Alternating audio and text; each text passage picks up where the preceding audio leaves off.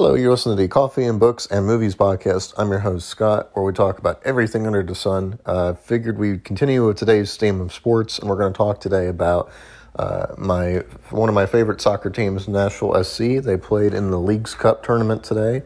We're going to talk all about them. Uh, so, needless to say, we're going to be talking about the big game that just happened, that just ended. Um, and before we get into all of that, I want to say if you haven't already, hit like or subscribe. Be sure to share with your friends. Uh, tell a stranger about me. I don't care. I do this podcast for fun. I like to talk about different things, and that's why I like it because I get to share stuff with you guys randomly. All right, so Nashville SC is a soccer club that plays in the United States, of course, in Nashville, Tennessee. Uh, they're part of Major League Soccer, uh, which is a North American league uh, where basically Canada and the United States play different soccer matches together. Um, it is the 27th strongest league in the world, meaning that there are many, many other leagues that are more famous and powerful and have superstars. But this was the first, I guess you could say, maybe not even the first, but one of the early attempts of getting soccer to be a major sport to watch in the United States. Um, this league has been around, I believe, since the 90s. Um, it is really incredible to watch. Uh, there's a lot of highlights. A lot of famous players from Europe have come over and played in the United States. Uh, some of these you might know, like David Beckham and Wayne Rooney, and of course, most recently Lionel Messi, uh, who was just playing against us in for a team called Inter Miami, which is owned by David Beckham. It's a whole thing how they got him over here. But anyway, before we can go into all that, we kind of have to talk about Nashville, then we got to talk about Miami, then we got to talk about the game. So first, let's talk about Nashville. Uh, team has existed since uh, 2020, so it's very, very new. It's in its infancy, I guess you could say. Uh, you know, it has a really large, nice, well-built outdoor stadium specific for soccer st- uh, seating. It's the, I believe, the largest outdoor soccer-specific stadium. Uh, it consistently sells out to a routine crowd of about 30,000 people. Uh, games are pretty fairly regularly uh, meaning that anytime between the months of February to October to maybe, I, well, usually let's say late October, maybe even November, there is the possibility of seeing soccer. Um, so, yay, good deal. Get to watch soccer for most of the year. Um, so, uh, Nashville SC has a great history of you know doing very well. Um, it has broken lots of records since it started. I believe one of the more famous records include having the most amount of ties in the season, which it doesn't sound all that impressive, but when you realize that means they never lost at home, that's even more impressive. So, anyway, uh, Nashville SC started three years ago, has signed some major players in the soccer world, most famously Walker Zimmerman, who is considered one of the best defensive players and athletes who play soccer in the U.S. There's also Hani Mukhtar, who um, is an incredible player who came from the Bundesliga, uh, you know, in Germany, uh, which is the German soccer league. Uh, came over here as our star player, a striker. Um, there's also many, many other players who I could talk about forever, but basically the most recent signings um, include uh, Shaffelburg, uh, Sam Surridge. Uh, you know, there's just so many of them; it's hard to even know where to start. But but anyway those are just a few of my favorite players, but there's of course many and many others like Shaq Moore, uh, Anibal Godoy. Uh, these are all famous players who basically uh, have come here either through a series of just events that have led them to Nashville or they were drafted by Nashville. Um, so yeah, they've had some really good seasons. They've made it to the playoffs uh, previously. I think they're aiming to be in the playoffs pretty you know, well into it as well. This this year started out pretty strong, um, and then we had a downward spell until the signing of Sam Surridge, which has opened up a huge amount of options, which we're going to get to, but we're going to come back on that. So Nashville, before we entered this tournament, signed Sam Surridge. He agreed. He came over from the Premier League, which is huge. Uh, he's from Nottingham Forest. Uh, you know, that is a big deal. Even if he didn't get as much FaceTime there as he is, he's going to get a lot of FaceTime here. Um, he looks pretty incredible. So I was very excited about that signing, specifically after the last designated player Nashville sign had flopped uh, pretty bad. So anyway, that's the Nashville SC story. Now we got to talk about Inter Miami, which is basically our twin. Basically, they were a team founded about three years ago. They were founded and they're basically sister franchises. I call it a grand experiment see how your team is doing compared to how my team is doing. And that's basically how it goes. Both teams had tremendous success and failures since the start of it three years ago. Uh, but basically, Miami was very much so on the losing side of things until very recently. Uh, they signed a lot of well known players as well. Uh, most famously, Josef Martinez, and of course, uh, most recently, Lionel Messi. Um, but basically, Messi is considered one of the greatest athletes of all time. Uh, he's won like 40 something trophies. He's been in like multiple, multiple finals. Uh, you know, he most recently won the World Cup. Um, and we're going to talk about the game, of course, where they, Miami, had, uh, you know, won. Uh, so we're going to talk about that, you know, spoiler. But of course, at the end of the day, what you have to understand is that Messi is Messi, and even if he's an older player who's coming over to play in the United States, he's still very much at the top of his game, still scoring goals. Uh, it's very remarkable. Um, he's just having fun at this point and just enjoying being, you know, in the United States playing soccer. So the reason why it's impressive, what you have to understand is that Miami basically came out of the existence from David Beckham, who was one of the most famous soccer players to play in the United States, who had transferred over.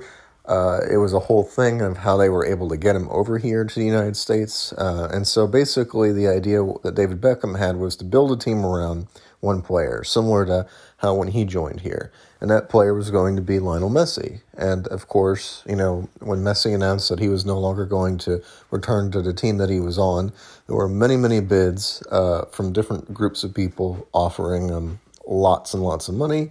Uh, rumor mill has it that he decided to come over to the United States uh, for a wide variety of reasons, but I think it was a wise move. He's still getting paid a ridiculous amount of money.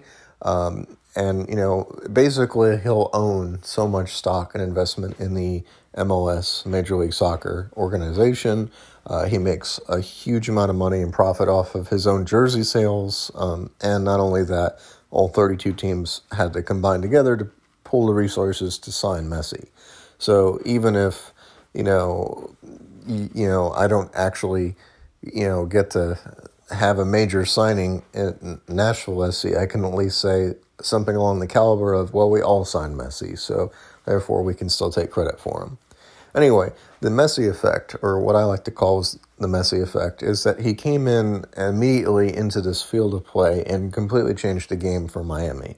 Uh, they fired their head coach. They had a former Atlanta United head coach come in, uh, Martino, who had previously won the MLS Cup. Uh, so it was a really big deal to have him as the head coach and basically a really good team. You know, Miami is fantastic because they had, even though they have not had the best record, they had players of some dynamic. And, you know, just when Messi came over, he brought other people with him.